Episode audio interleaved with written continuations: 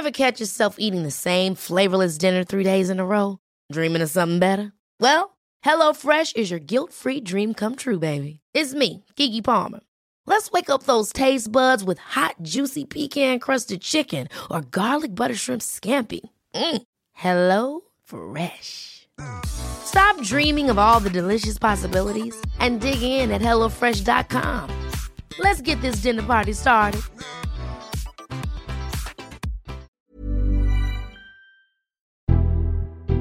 Hello, and welcome to the Red Box Politics podcast in the Times. I'm Matt Chorley. To govern is to choose, they say, and Prime Minister Boris Johnson is discovering that he's having to make a lot of big choices, most notably this week on Huawei and the role of the Chinese in British tech. But there are other policy areas too. Uh, Jenni Russell will talk us through the problems engulfing the universal credit welfare system, while Iain Martin is here to tell us that actually it's all going very well inside Boris Johnson's Street. But we kick off with Lucy Fisher, the Times defence editor, on the big security questions facing number 10. The move to greenlight Huawei's involvement in Britain's 5G this week sets the UK on a collision course with the US. It also threatens to cleave the wider Five Eyes intelligence sharing alliance. Downing Street has concluded, however, that the economy must trump security in this instance. Eschewing Huawei would delay the UK's mobile network upgrade by up to two years and cost the economy billions because the West failed to invest sufficiently in developing rival technology a decade ago. British spooks believe now that they can manage the risk of Huawei. Going forward, however, what do we need to invest in now to avoid similar choke points in 2030? So let's start at the very beginning, Lucy. What is 5G and why is it so important? Most people are still thinking, you know, 4G is a bit modern and fancy. Well, 5G is the next generation of um, mobile uh, network, and it's going to revolutionize um, connectivity. It's not just higher speeds, which has been the main characteristic of previous upgrades. You just have faster connection to the internet, perhaps on your f- smartphone. This is all about the Internet of Things and how billions more um, items every day, kind of household white appliances, whether it's your fridge, thermostat, washing machine, will all um, uh, connect to the Internet of Things, and there'll be this greater sort of degree of connectivity between anything. It will facilitate that. And this, this is why it's really important. It's not just about being able to download the Red Box podcast slightly more quickly on your mobile phone. It's also about, you know, driverless cars will probably run on 5G and they'll speak to each other uh, and to human beings and all of that sort of stuff. So this, this is why that it's so much uh, more important. Talk us through then why is that we are having to rely on China to bring this new system about and why that might be a problem? Well, the reason we're having to rely on China is because it has the most sophisticated, up to date technology and it is cheaper than the alternatives. Um, there are only two um, European alternatives that we could uh, choose instead for our 5G infrastructure. They are Ericsson and Nokia. And by various estimates, um, it would take far longer to uh, install that kit. They don't have the same number of engineers and support network. Um, it's claimed by supporters of Huawei to be able to get it get it all sorted, um, and it's considerably more expensive. Now, um, critics of Huawei would point out that that may be because Huawei has received um, state subsidies, and uh, therefore it's not a level playing field. But the reason um, that there is a row about the security of it is partly because um, Beijing, uh, the regime, obligates all Chinese companies to cooperate with its uh, intelligence agencies. So people are concerned that Huawei, being a Chinese company, would be forced to either create backdoors into the technology to facilitate either espionage or sabotage uh, if it was asked to by the government. And that's where you get the extreme example of where, in theory, they could take control of driverless cars and use as, as weapons or turn off power stations and, and wreak havoc. Yeah, that's the kind of apocalyptical scenario. It's probably worth saying that, of course, Huawei completely denies that it's a security risk uh, and maintains that it is a privately uh, owned uh, employee controlled company, not, uh, not under any influence of the state. Jenni, are you worried about this? Yeah, very much so. In fact, I feel I'm ahead of the game here in that about um, eight years ago when you still had those things called dongles that you put into computers. I bought one at my local phone shop, came home, looked at it, saw that it was made by Huawei, put it in the drawer, and never took it out again on the basis that I don't want a Chinese company spying on my tech. I mean, of course, actually, I'm, I think I had a Huawei dongle. It was rubbish.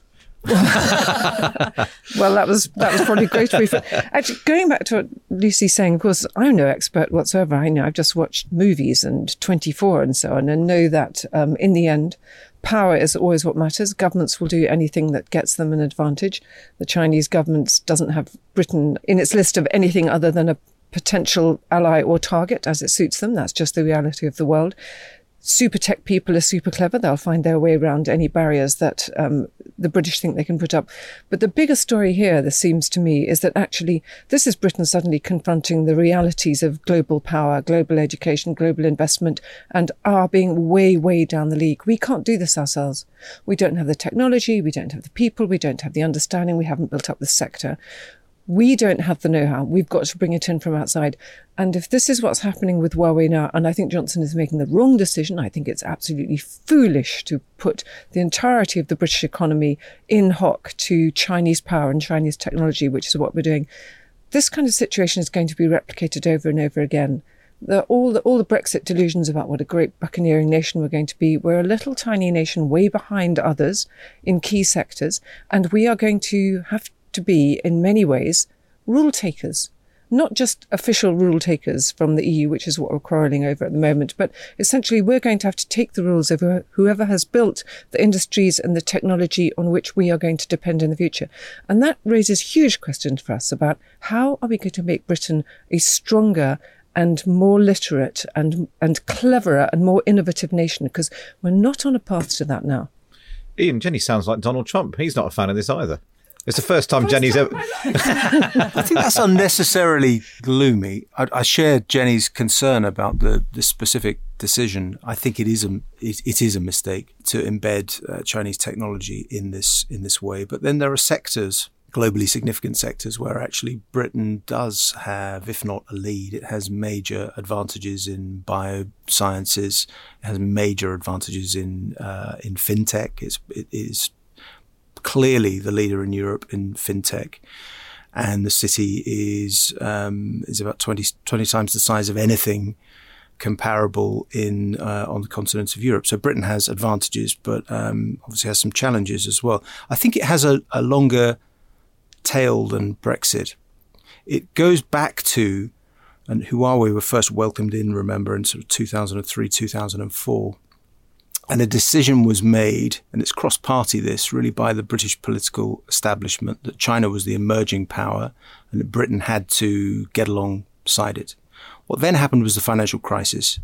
And after the financial crisis, Osborne and Cameron took a decision which I, I can understand why they did it. It turns out, I think, to be a mistake, that Britain had to really go for it with the Chinese connection Osborne himself made speeches saying that they didn't take the American approach, that we were as open to Huawei as as as possible. When they did that, they of course couldn't have anticipated Brexit, which complicates things, and they couldn't have anticipated or didn't anticipate something like Donald Trump and an insurgent American first, isolationist, protectionist American president. So the entirety of the UK defense pretty much the entirety of the defense, security, and intelligence establishment and the civil service establishment has made this bet at various points in the last 15 years. And now, surprise, surprise, when it comes to it, they advise their political masters that it's all a bit too complex to unravel and there's nothing really to worry about. I hope that they're right, but if they're wrong and it comes to major confrontation or something worse than just a trade war at some point in the next 10, 20 years, then Britain will have the very, very expensive task of unplugging and ripping out a lot of 5G stuff that it's taken from the Chinese. I hope the head of MI5 and the head of MI6 and the cabinet secretary are right, but they'll be retired by the time we fa- find out if they're wrong. What is yeah. the mood of the, the sort of spooks that you speak to? Well, I think that there is a sense that on a technical level, the risks can be managed. Um, there are some caveats to the to this uh, decision to allow Huawei into 5G. It's not allowed into the core, the main sort of motorway of information exchange. That's the most sort of sensitive part. It's restricted to the edge or the sort of the access. So that's sort of radio towers and so forth. I think part of the concerns in the intelligence community is that um, Huawei code is not particularly well made. So, for example, it's difficult to patch because it's not uniform. Huawei is, is quick to fix little bugs here and there, but it, it does so in an ad hoc way, which means that you can't then release a patch for the entire system um, that will work. And that's one reason that some of the rivals argue that they are better made, and that's why they're they're more expensive and, and so forth.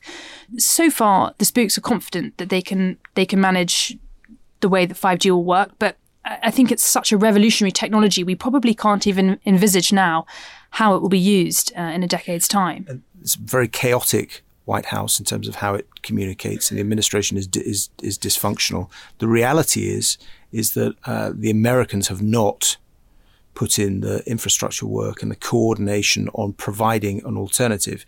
In an ideal world, the Americans would have joined the dots and had the five nations of the Five Eyes cooperate with various other key European technology uh, companies or powers and construct something which is effectively 5G for the West. To do that would have required coordinated action four or five years ago. It didn't happen. So the Americans, when they criticize the British, British, are inheriting a consequence of their own failure to prepare properly. The Chinese have stolen a march on the Chinese state very cleverly, rather brilliantly, and it is the Americans ultimately who I think who are to blame for this. And what are I the Americans going to do? Are they just going to not have 5G until much later? They will face more a delay. But just following on from what Iain said, I also think um, the Yanks have played the politics incredibly badly they have been so heavy handed in their lobbying campaign that, in a sense, I feel like Boris Johnson wasn't left much of an option um, but to sort of stand up to them. It's been so public, so forceful. And of course, the, the trope of the British Prime Minister being a poodle of the US is such a, such a well worn criticism um, that it actually sort of I can see how it would be attractive on a political level to defy um, defy the US on on this. It's a really fascinating break, though, with with precedent. You have to go back a long way to find a British leader taking a decision like this, which really alienates the US in this field anyway. Now, it may have happened in Boris's case by accident, but it, it, it might end up being seen as a sort of break in a 25 year continuum that automatically the British go with what the Americans ask for. For Johnson, that brings its own huge risks of alienating uh, of alienating the Americans. It's not a it's not a free it's not a free pass. In the short term, politically, it probably suits him to demonstrate that he's not it's not quite love actually, but that he that he that he is prepared to, is prepared to stand, stand, up, to, to someone who's ostensibly theoretically his friend. It was Trump that sort of broke that relationship rather than you know than the UK, and I think in particular two really seismic events. The first was um, Trump's shock announcement uh, last September that he was going to effect this 100% drawdown of troops in Syria, which totally threw the Ministry of Defence into absolute havoc because we had scores of special forces on the ground completely reliant on the US for all sorts of infrastructure, transport, logistics, um, intelligence, surveillance, and reconnaissance. And then again at the beginning of the year with the Soleimani yeah. strike. Lucy, just given your expertise as a political correspondent as well as somebody with um, defence, do you think that Trump is likely to turn against the Brits on the trade deal if they defy him on Huawei? He's just so unpredictable and so inconsistent. I'm sure, you know, we'll all be watching this afternoon to see what he tweets. Um, uh, you know, I think it's entirely possible, given his track record for total inconsistency, that he gets very cross about this, and then forgets. Uh, and then next week he'll be back to trade Trump, and yeah. he'll be heralding doing a great trade deal with the UK. Oh, so no cost except for the Chinese taking over our communication system in twenty years. Well, there is that, and actually, I, I heard someone speaking last week, Lucy, about how although it's it is an issue for the UK, but because of the UK's uh, strength in national security, we'll probably be able to mitigate some of the possible risks. But uh, part of the problem with us going ahead with Huawei is the message it sends to other countries that it's all right to do this, who perhaps won't be quite so hot on the building in protections and that sort of stuff. And actually, China could end up going to a load of other countries which are less capable of shutting those back doors and all that sort why, of stuff. Why, why doesn't why don't the Europeans and the Americans decide to cooperate now? on building such a system and just say shrug their shoulders and say, okay, my remote control of my boiler or talking to my fridge will have to be delayed a couple of years. Because we're trying to be a more forward-thinking, innovative country, Jenni, like you wanted. Well, yeah, very, very short term, very short term thinking. There, Interestingly, the Germans have, of course, delayed their decision again, so you won't really find out what, what Germany thinks until uh, until March. There's a possibility that the, the Germans will will try and lead on that, or that there might be some sort of EU um, EU initiative by The which point Britain would have it- taken the decision. I don't think just on the trade thing. I mean, I'm unusual as a Brexiteer in thinking that there won't be a US trade deal. I just don't think it's going to happen. I think there will be a, a, a handshake in uh, either in, in, in number ten or in the in the in the Oval Office when Donald Trump and Boris Johnson announced that they've reached a trade understanding. There'll be a, a memo published and working groups will be established. I don't think you will get a single big agreement because it's too difficult on the agriculture side. There is no way that this government can take on uh, what would be just about every newspaper in the country, most of public opinion, all of the supermarkets, the farmers. It's just not going to fly the chlorinated chicken thing, thing as much as the Americans are trying, and it may be British sentimentality. Chlorinated not- chickens can't fly. That's it's a not great. going to, it's not it's not it's not going to work. Instead, you'll see a sector by sector approach that will drag on for years, and you'll get some trade wins, but you won't get a single big complete uh, agreement, or certainly not for seven, eight, nine, ten years. Well, it'll be interesting how that all pans out. Let's move on. Then let's come uh, slightly closer to home. Let's talk about an issue of domestic policy, and this is Jenni Russell. The national rollout of universal credit this year is a looming disaster for all the poorest working and non working households in Britain, including many of Boris Johnson's new voters. Universal credit is tipping far too many people into fear, debt, homelessness, and hunger because its levels are too low and it makes all its claimants wait at least five weeks to get their money. Even Tory MPs are demanding change, and yesterday the House of Lords announced an inquiry into whether universal credit is failing. One in three households are going to be on these benefits in 2023. That's a lot of potentially desperate, angry voters if the government doesn't start rethinking this terrible system now. Jenni, it feels like a sort of annual tradition. Early in the year, you come on the podcast and warn about the problems with universal credit, and nobody in the government ever listens, and they just Oh, keep no, rolling it out. Oh no, no, they don't. When we when we made a fuss about it um, two years ago, I might think. I think it might be two Fir- years, First yeah. of all, it was um, the chief secretary to the Treasury saw me and said, "You know, we're really going to do something about this. I know you're very worried about it. We're improving it." They um, started offering loans to people who were claiming universal credit. They cut the wait from six weeks to five. And they started saying that um, if people were really desperate, then their rent could be paid directly to their landlord so they didn't have to manage that section of the money rather than having to take control of it themselves. Now, those were some mitigations to a totally disastrous system, but they were completely inadequate. And and we've we've seen by the hugely increased numbers using food banks, by the fact that um, people who are on universal credit rent arrears go up sixfold when people move from existing benefits to universal credit. Food bank use in that area goes up 50%. We are not talking about um, shroud waving here. We are talking about hundreds of thousands of people being plunged into um, situations of absolute crisis, psychologically, financially, and physically, through a deliberate decision. And it is so short sighted because you are saying to people who are already in, in situations of difficulty because they've lost their jobs that we are now going to make this almost impossible for you to manage. We're going to send you into a state where you are panicking every single day about how you're going to survive, who you're going to borrow from, how you're going to meet your rent, whether you're going to be made homeless. And to expect people in those situations then to be able calmly to look for a new job is just impossible. And last year, the House of um, Commons report said that people were being pitched into situations where they had unmanageable levels of debt simply through the operation of universal credit. It doesn't have to be this way.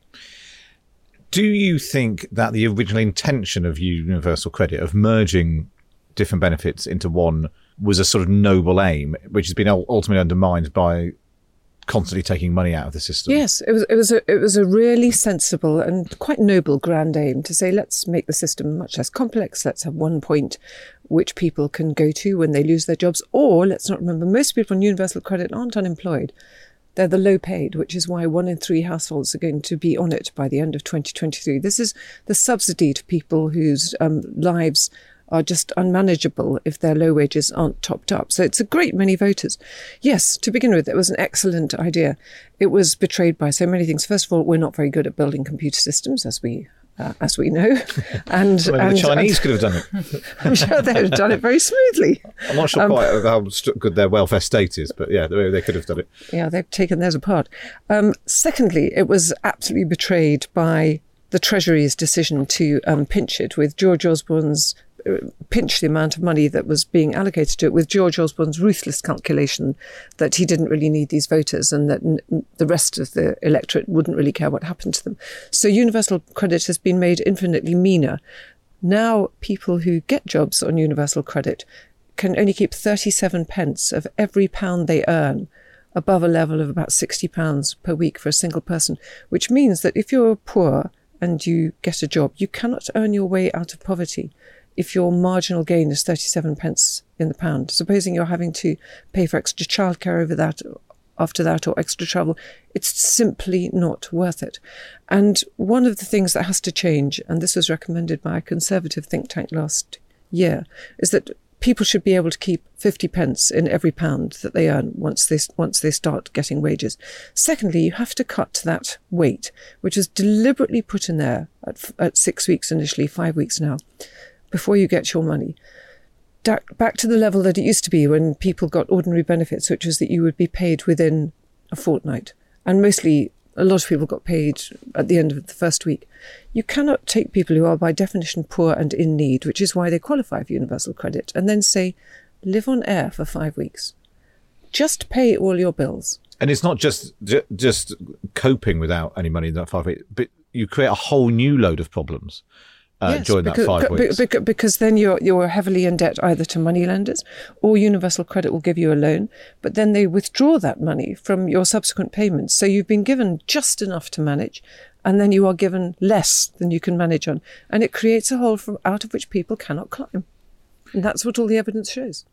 Iain, what impact do you think this has on the sort of Tory brand and the the because the Boris Johnson just won in a whole load of places which aren't particularly well off, yeah. which will have a lot of people about to go onto this universal credit system. He's got to be more alive to this, hasn't he? He does. I think Jenni's right um, for the reasons explained, the way in which it was botched, and the combination of cutbacks plus the sanctions regime um, brings us to this point, which has, I think, at its most in its most extreme manifestation, rough sleeping, which everyone is conscious of in any major city. And there are some claims it's declining, but I, I would I would question that. Um, it's been one of the most notable phenomenons in our cities in the last four or five years. The return of this. Why is that?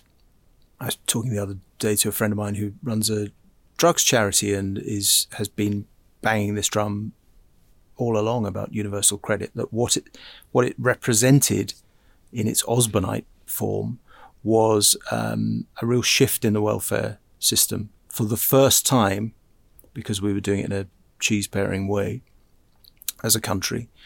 You were saying to a certain category of people, there is no money for you. You have, you're in breach of the rules. You're being sanctioned and that's it for X number of weeks. You really have nothing. So you go back to the 80s and the 90s and the sort of emergency loan approach, which then the government has had to try and reinvent.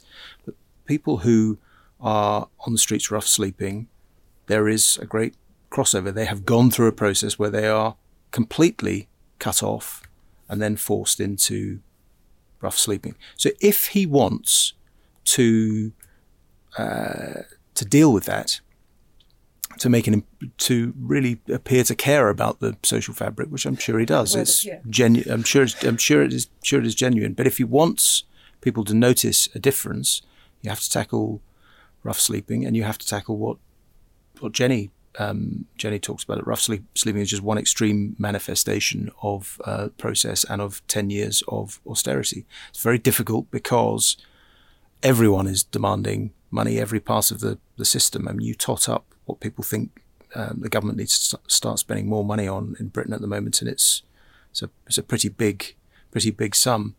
But I do think it's not just a question of appearances. I, I think that in the last decade the Tories overdid it on this, and it's had real, obvious um, social consequences that they have to start dealing with.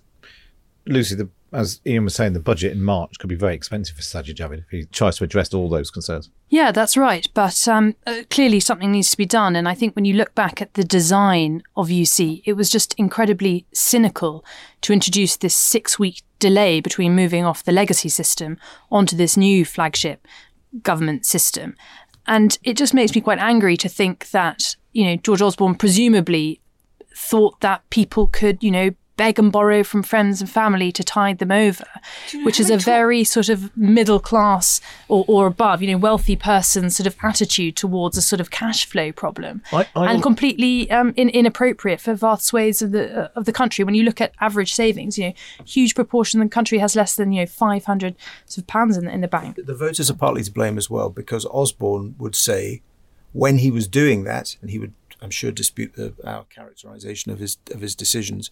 The polling was overwhelming on cracking down on, for want of a better phrase, welfare cheats. That's not what we're talking about. But it, there was post austerity, weirdly, a particular public feeling that that if there were cutbacks to be made, that welfare people needed to be tough on welfare, and that's that's why they did it. They focus grouped it to death, and they and it, It poll, was- and it polled you very be tough polled enough very on well for welfare. them. That was definitely the message. I think there's also a productivity problem, wasn't there? That there was a cliff edge you could fall off. So it, it, it if you started earning above a certain amount, then you then you'd see certain certain of your um, benefits cut, and they wanted to wa- make work pay by introducing this taper rate, so that any extra hours you did would always pay. They wouldn't p- push you up into a new a new category or above a certain threshold that would see your benefits cut, and therefore your overall income come down. Well, so there were reasons for, for the design of the taper rate. Yeah. Well, initially the taper rate was much more generous. I think it was that initially you kept 45 pence in every pound. It was certainly higher. And one of the reasons, uh, although IDS is much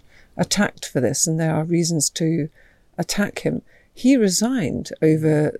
In, in the last resort, over Osborne's savagery towards universal credit because he felt that the whole original purpose of it, which was to make work pay, was being betrayed.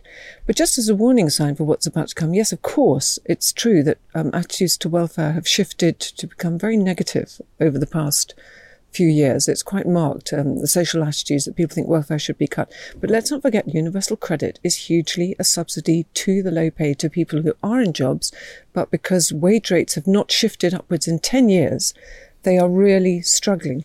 And one of the extraordinary mistakes of the new system is that people who are currently on existing benefits, which is, um, I think, about four and a half or five million people now who are going to be shifted onto universal credit, they are not going to be moved automatically onto universal credit. They're going to get letters telling them to apply.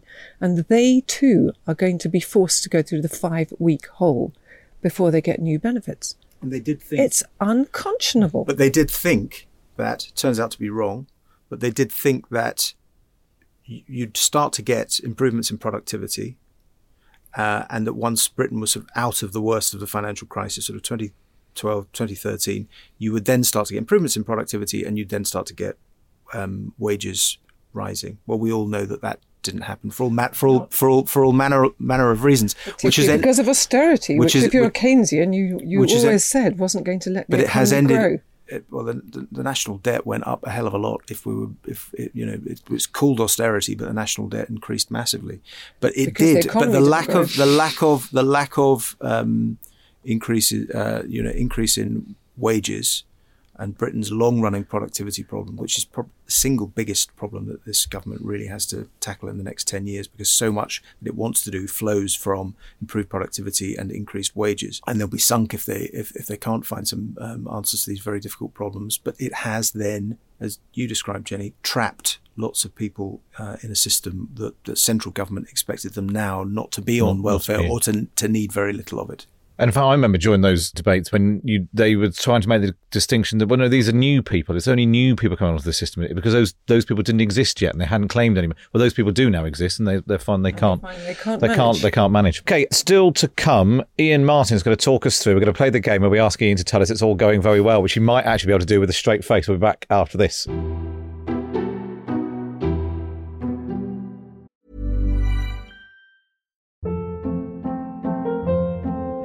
Hold up. What was that? Boring. No flavor. That was as bad as those leftovers you ate all week. Keke Palmer here, and it's time to say hello to something fresh and guilt-free. Hello Fresh. Jazz up dinner with pecan-crusted chicken or garlic butter shrimp scampi. Now that's music to my mouth. Hello Fresh. Let's get this dinner party started. Discover all the delicious possibilities at hellofresh.com.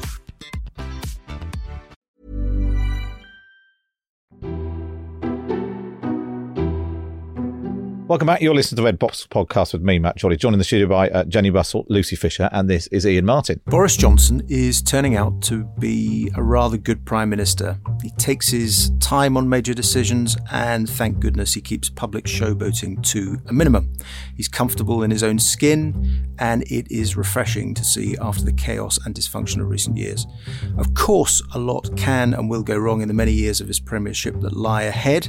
He and his party need watching like a hawk. But those of us who had concerns about his capacity to be Prime Minister were worrying unduly. And those who were most blinded by anti Brexit prejudice completely underestimated him. Turns out he's rather a good Prime Minister. You did that entirely with a straight face, Iain. Almost, almost. There's a small smile at the end. I believe it. So throughout the last three and a half years since Brexit, because you you were a leaver, um, Yeah. I, I think every time I've had you on the podcast, Apparently I've- that's happening. I've Apparently we are leaving the European Union. I I've heard barely anything about it. I've tried to get you to say it's all going very well with a straight face, and you haven't always been able to. But you think it is now. there is a there is a caveat, which is that there's a hell of a lot for this government. It's got major challenges. Brexit's only one of them. The global economy is overdue some some, some sort of correction, and there are various stress points there. Um, there's the rise of China to deal with. There's a very difficult White House to to deal with. All of that, plus he's got to save the union. Plus, um, he's got to make people um, convinced that there is some improvement happening in left behind parts of Britain, improve, improve productivity, sort out the tax system, fix welfare, as Jenni said. It is not straightforward. However, I think that after the May era and even the, the sort of Cameron before that, it is apparent in the way in which he's conducting himself in uh, in office, and I disagree with some of the individual decisions he's taken. That he's rather comfortable in the role. He isn't for someone who has been defined by much of his for much of his life and career as needing to be loved. He doesn't seem now he's become prime minister that needy in terms of public attention. He has dialed down the number of public appearances. They, they they've got the message that, that the punters don't want politicians on the TV non-stop. They had that for the last year and a half, and it, uh, it didn't work out very very well. He's also, I think, in his decision not to move to Dominic Cummings' NASA-style command and control uh, mission control in number twelve Downing Street. Story broken by um, by Matt on Red Box. That uh, and he said, no, actually, do you know what? Having waited 10, uh, 10, 20, 30 years to become prime minister, I think I'll, I would rather stay in number 10 in this office. Thank you very much. And the indications are that he's not going to completely redesign and smash up the entire machinery of the British state as some people around him want to. He's being more measured and more sensible. And so far, I think it's going pretty well. Now, just playing devil's advocate for a moment, Yeah. is this not what people said two months into Theresa May's premiership? Isn't it marvellous I the way didn't. we haven't seen her? She's not on Twitter all the time like that. David Cameron really dialing it down. It's not our job to feed the beast. Uh, the lobby can go and find their own stories, we were told. I didn't, and you were. I mean, you, you have a claim to be the first person that said this is a load of rubbish. But I, if if you were first, I was close behind you. I, I Oh, well, thank you for that, Iain. I'm Yeah, a veteran. I'm a veteran. Yeah, much after the you. officer in the trench. After yeah. you, we need a futile gesture. I'll blow the whistle and you go first. Yeah. Exactly. Um, yeah, there was there was actually a character in um, DC Thomson comics called Hugo First, the Cowardly Spy. That's true.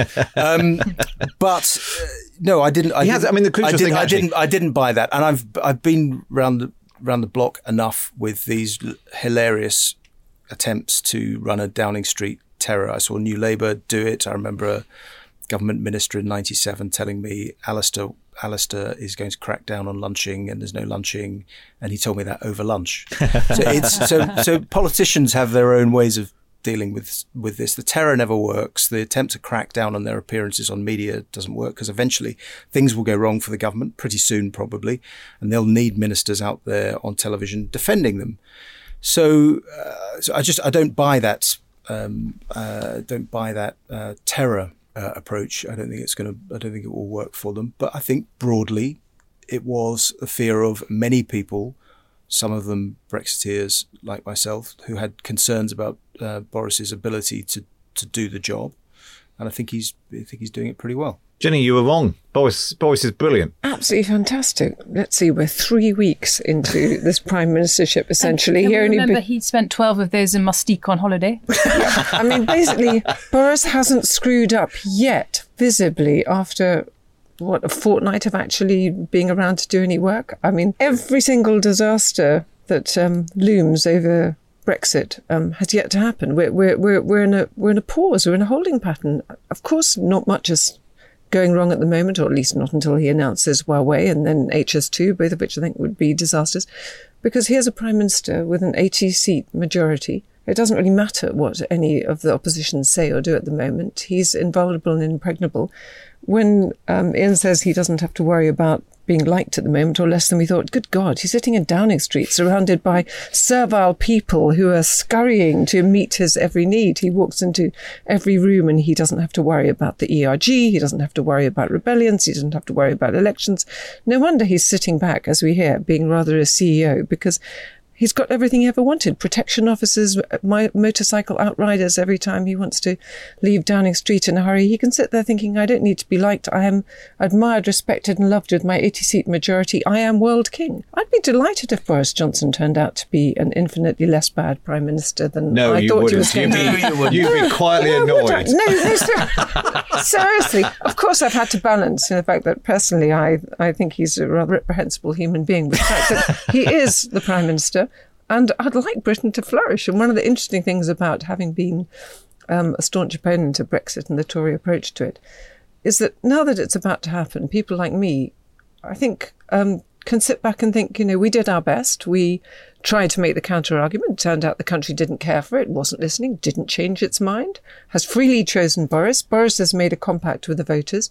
Now I'm really curious and hopeful about whether or not he can make a new kind of Britain work. I mean, I damn well hope he can.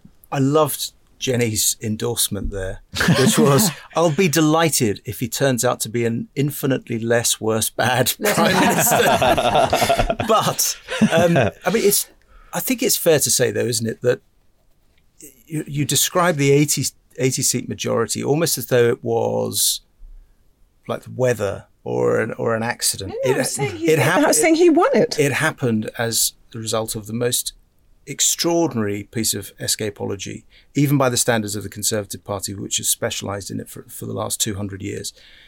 He's someone who, a year ago, when you ran into him at Westminster, and I can remember one encounter with a bunch of MPs and journalists, and the feeling was, well, Boris is about Dead. now, Boris is finished. May's agreement will probably pass. Yeah. They'll probably then need to to um, uh, skip a generation. There goes Boris, the man who never quite made it to be prime minister, and l- lots of people didn't predict it and didn't think that he could get the job. Lots remember all that stuff. The Tory MPs will stop him.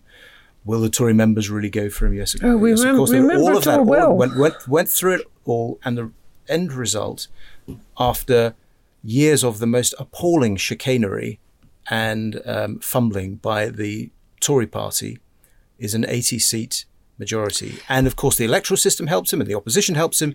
But that is a remarkable political achievement, which should at least give people pause as you go into the next phase and think, well, maybe perhaps he was underestimated last year and maybe shouldn't be underestimated in the next couple of years.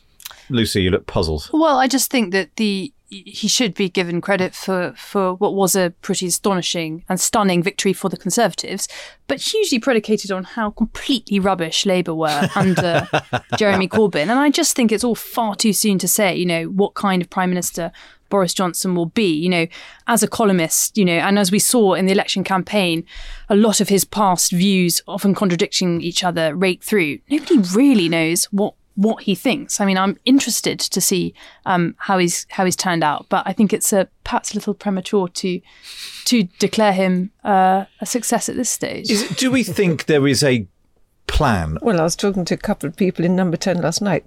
No. There is that sort of sense. It's, No, it's that's quite what they bitty. said. There's no plan. We need They- to do they- something I mean, about they, this, They, and we may- they may, they may come up with one, but but there are no plans at the moment. They're all at sea. I think there are some things where they look to be forward facing, embracing the future. I think the idea for, you know, hugely turbocharging investment into R&D and perhaps, you know, copying the US Defense Advanced Research Projects Agency, DARPA, um, in a civilian kind of context for the UK would be a good way in, in, which to go to try and get ahead on some of the technologies which are going to be world changing in, in the decades ahead. So I think that they do have some good ideas. Whether they can deliver them ideas. I'm sure there are lots of ideas, but what I mean, there's no overarching plan. Partly because everyone's energies were all focused on could they possibly get out of this dire hole they were in and win and win the election, and the answer yeah. was they did, and that's what everybody was focused on. You can't allow them to create the myth that they thought they were going to get an 80 seat majority. they thought they were going to get a majority of around sort of t- between 20 and 30 if they were lucky and everything fell um, fell properly for them. Does he have a vision? It's a vision, if it exists, which is quite close to a, a, a leave Europe to one side. It's close to a, a Hezza view of the world, and I think it is will be defined by if it works, it'll be about Britain um, increasing over the next 10 years its long term um, trend growth rate and improving its productivity. Everything will really flow from that because what Boris wants is you can call it booming Britain, but some, something where you get above the appalling growth rates which Britain and large parts of the West have suffered. Now, he can't influence all of that, but you can, for example, on skills and training, that again, and there is already a lot happening, but if you do more of that and try and make a real difference in places, um, places that have been left behind, that'll be how he's measured. That in five years' time, you say, do you know what? Actually, not that there was a crazy boom, but that Britain's Britain's long-term trend growth picked up a bit. A lot of economists are very, very skeptical of that, and it's very difficult to achieve. But that's what I think they should be judged on. I think you're absolutely right. One sort of um, obstacle or, or growing sort of barrier to that, which hasn't emerged yet, will be the internal conservative opposition that grows to him um, against sort of his regime. And because he's got such a large majority and everyone predicts it'll be 10 years um, in government, I think it, there will be quite a wait now before people decide to chuck in any sort of um, aim at preferment by the Boris Johnson number 10 and stand against him. But I think gradually over the next sort of 18 months, you will see new kind of big beasts I, of opposition emerge. And that it will be interesting to see those I dynamics. Think, I think the free marketeers, and I speak as someone who tends more to that side of the argument than the, the Hezza one nation argument. I think the free marketeers and my friends on the free market right can go whistle. I really think I think after the near death experience which the Conservative Party had, nearly actually broken by the Brexit Party, scoring 9% of the European results, you get a lot of reports from think tanks and grumbles from Tory MPs and some commentators saying, why is he spending too much? Why is he doing this on welfare? Why is he um, rescuing Flybe? It's already started. And I can see that from an orthodox free market position. However, Boris is not and never has been an orthodox Thatcherite in economic terms. He's much closer to the Heseltine analysis. You saw that in London as well. And I think his attitude will be not in an unpleasant way. He'll essentially just ignore it and point to the election result and measure himself on whether or not he gets elected next time and make the perfectly plausible case that the country is not crying out for what free market think tanks think it is. It'll be really interesting to see, I think, how that election result, although he got a lot of more MPs, whether or not he he's not able to use that because the, the manifesto was not awash with big ideas and and uh, direction. He doesn't really have a mandate to already have dozens of new Tory MPs, both for and against HS2. How has he not got a mandate one or one way or the other on such a massive project? It'll be interesting to see how if too many of them start getting ideas about, well, I'm going to put a letter into number 10 about this or a letter into number 10 about that, how does he start trying to balance those issues? But it'll be interesting to see. And I think it's nice to finish on a nice upbeat note, Iain, that it's all going very well. Uh, if you don't think it's going very well, you can email us redbox at the times.co.uk. Uh, sign up to my morning email at the times.co.uk uh, forward slash uh, redbox and uh, subscribe to the podcast on Apple, Acast, Spotify, or wherever you listen. But for now, my thanks to Iain, Lucy, and Jenni. From me, Matt Chorley, it's goodbye.